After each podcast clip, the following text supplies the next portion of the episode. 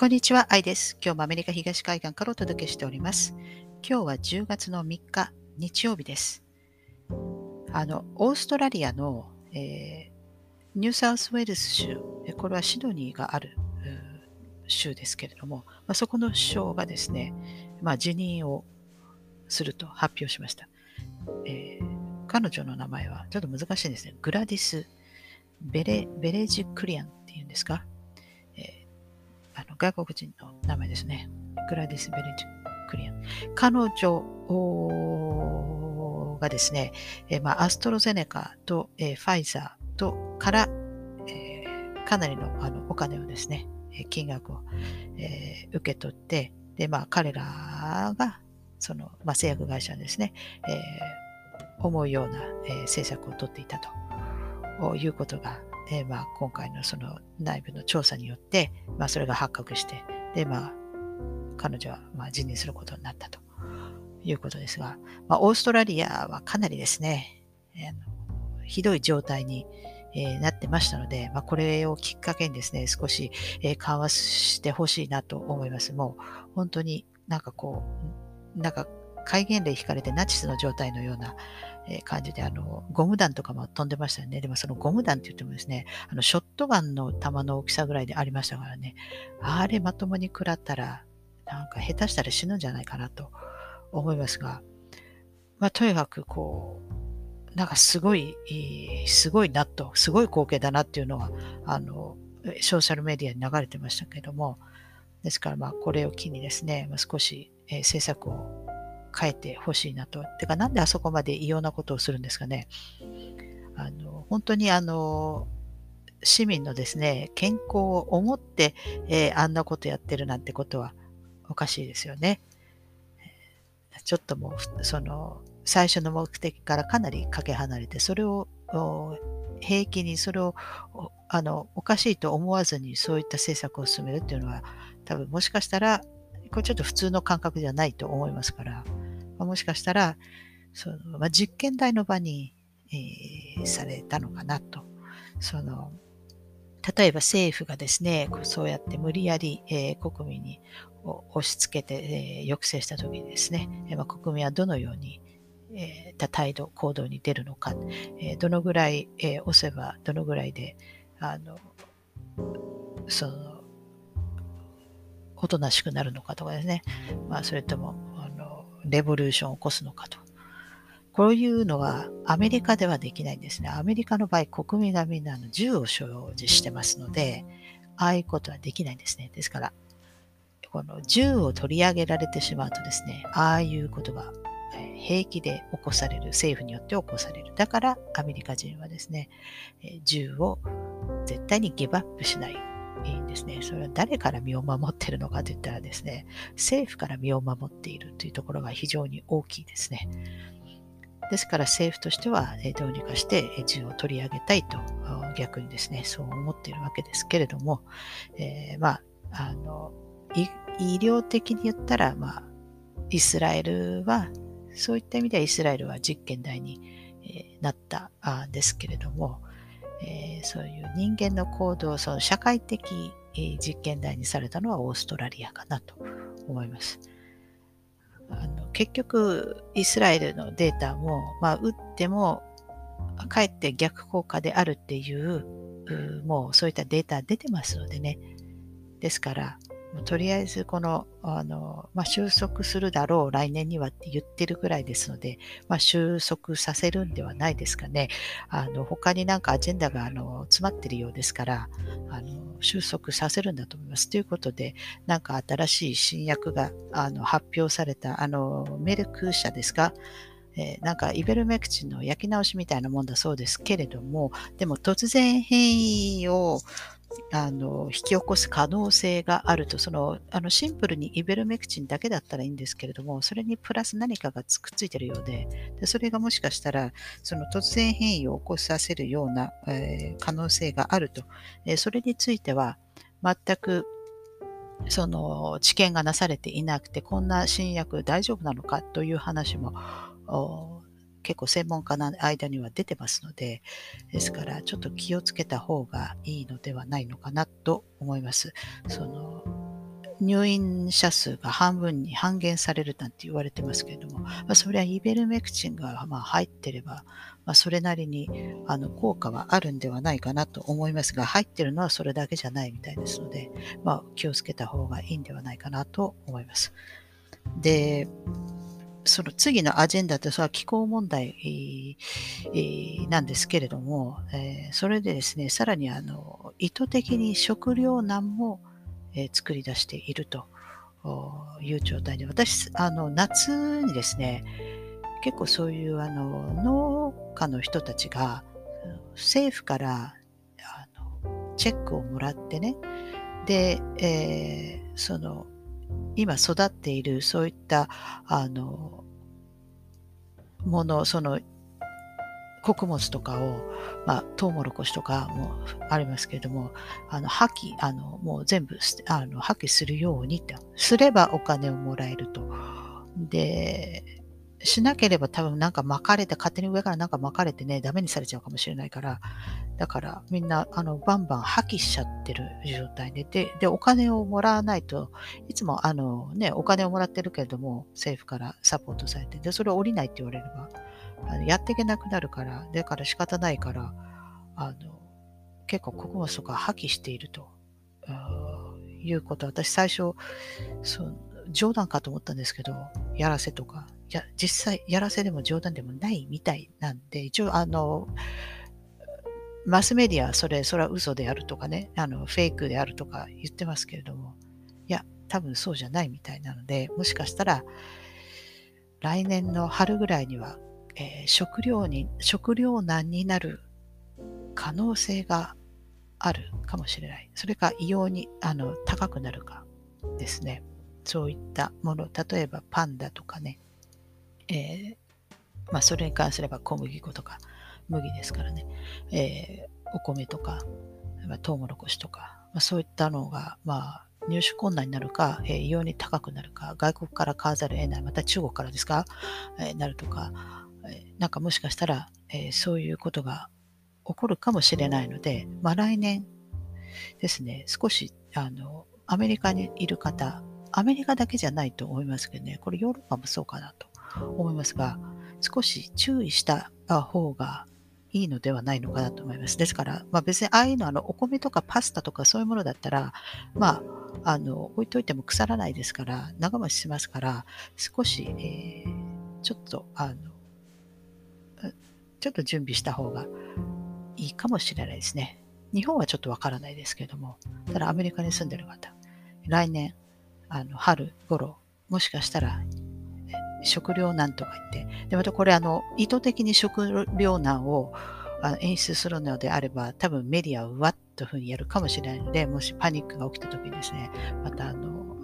パンデミックのパニックの時にあのマスクが売ってないとか言ってみんなパニックったような、えー、状況になってね、あのトイレットペーパーがないとかね、えー、ですから、まあ、ちょっとまた何か仕掛けてくるかもしれないので、えー、ちょっと、えー、注意した方がいいかなと思います。えー、そしてさらにですね、あの国連 ユーエヌ がですね、えー、アフリカ人を今移動させるなんか計画を立てているようで、もしかしたら来月ぐらいにはですね、突然なんかアフリカからの、えー、難民移民がですね動き出す可能性があるかもしれないということで、これはあのもう人間がですね商品化されているんで、そのその人間のですね、まあ、商品を動かすことによって利を得ている人たちがいるわけですね。それで、えー、国は国で多分その外国人なりですね、まあ、入ってくるとそれがやはり資本になるわけです。ですからあの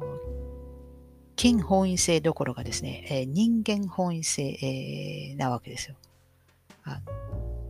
私これ結構なんか過去とかブログだとか、まあ、もしかしたらこのチャンネルで何回か多分言ってると思うんですけど、まあ、人間が消費化してるからその、まあ、ワクチンとかねパスポートとかそういう話になってくるんですけど、そのそのああの本に書いたんですよ。アメリカの出生証明書の秘密、えーで、まあ、ぶっちゃけて言うと、そのせんきゅうひゃくさんじゅうよねんにですね、まあ、ルーズベルト大統領が就任した時に、アメリカ本当にお金がなくて、なくて、で、もう、もうこれはもう南北戦争の時代からですね、ずっともう、もう、もうこれ以上はもう無理だということで、あの、破産宣言をするわけですね。ルーズベルトが。で、それで全部、持ってる金を全部没収されたんです。だから本当に全く何もなくなっちゃったんです、アメリカ。それで、えー、何を、その、あのお金のですね、まあ、裏付けにしようかということで、それで人間を裏付けることにしたんですね。ですから人間が生まれて、その出生証明書をいちまい発行するたびに、えー、お金をすってたんです。で、そのお金もですね、まあ、人によってこの額が違うんですけれども、ちょっと開きがあるんですけど、そのその開きっていうのは、それはマッピングによる開きなんですね。ですから例えばそのインカムが例えば低い地域、スラム街とか、まあ、そういった地域ですね、まあ、そこの、あの生まれる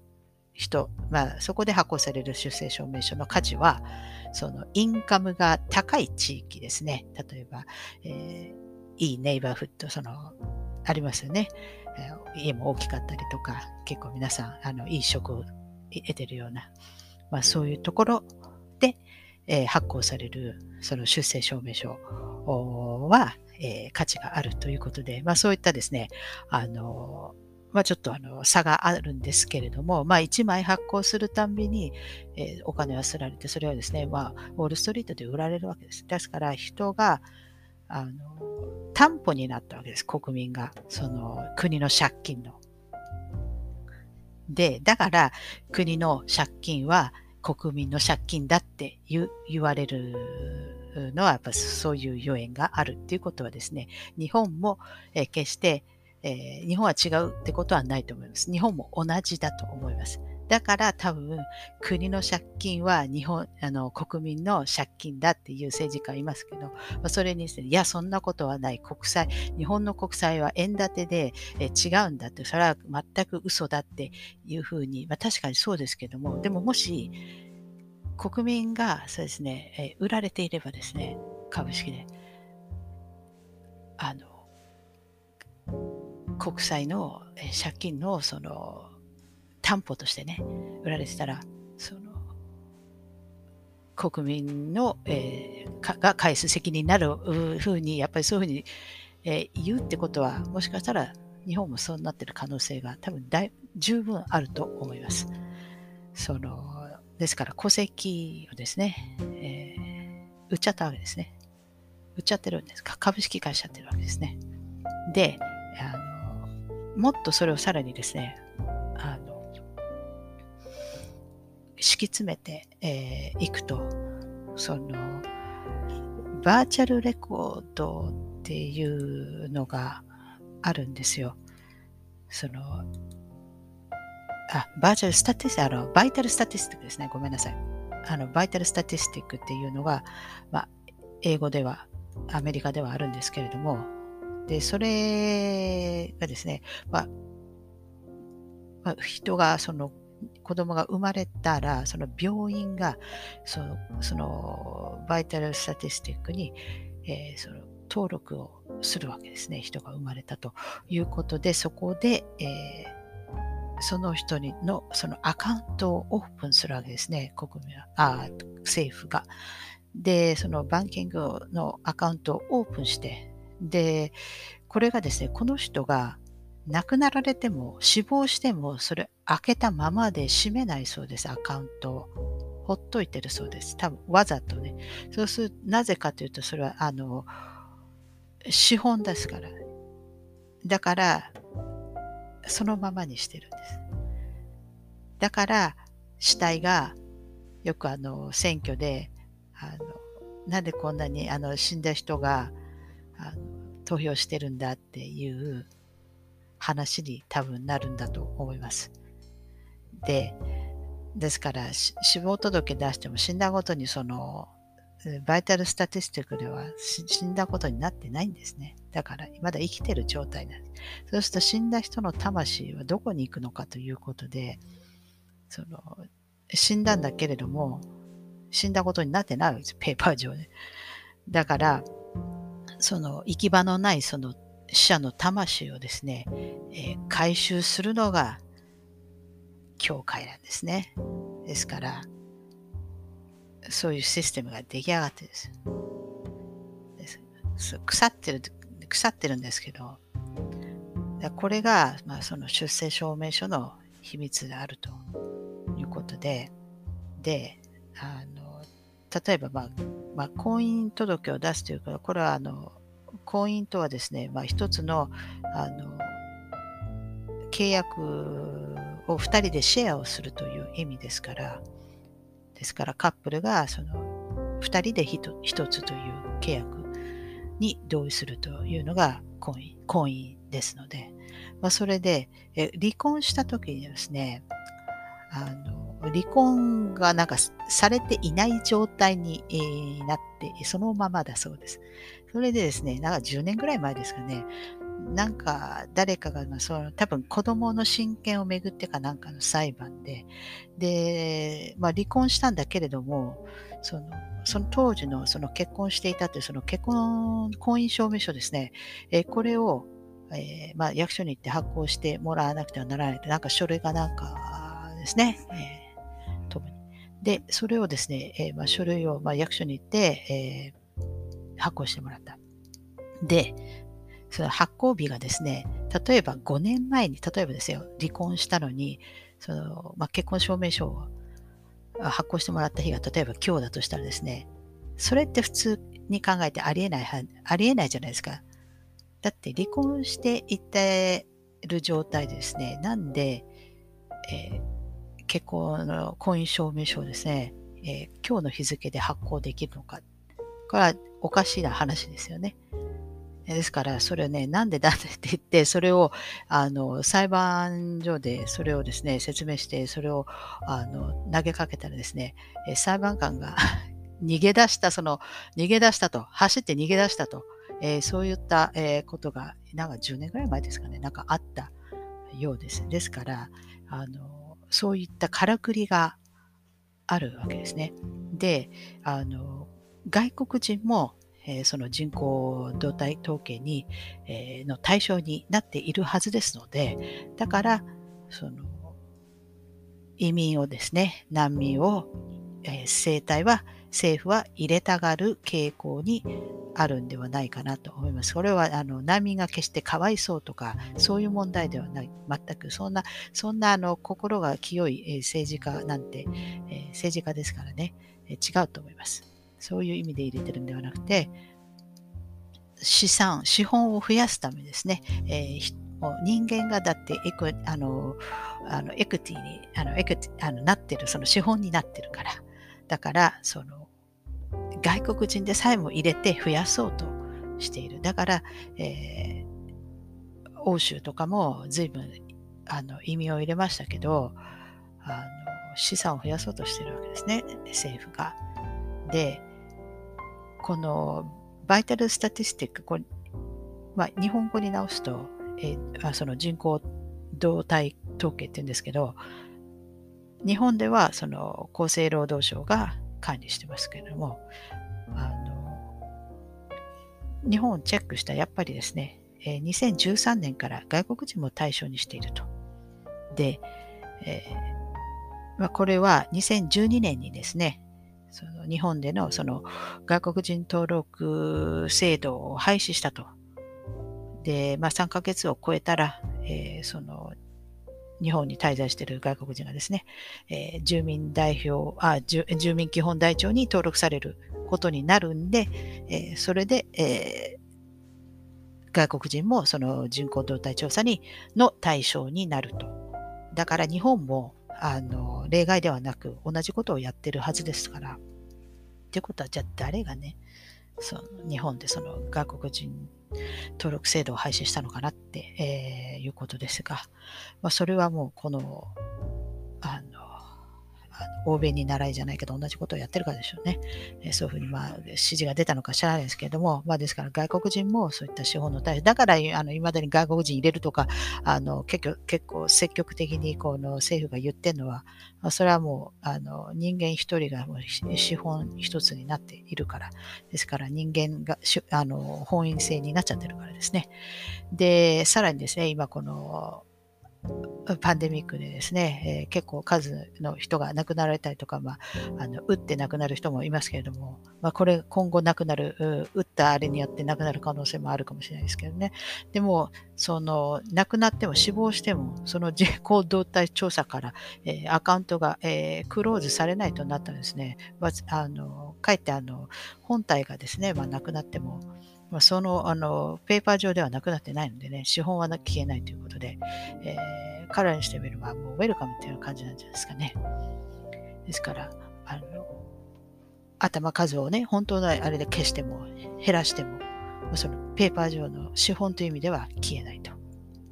いうことなんですけれども、えー、ですから、まあ、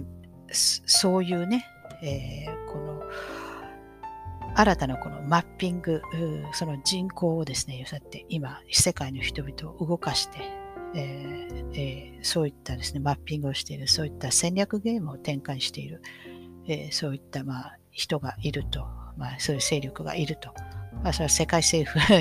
の人間でしょうけれども、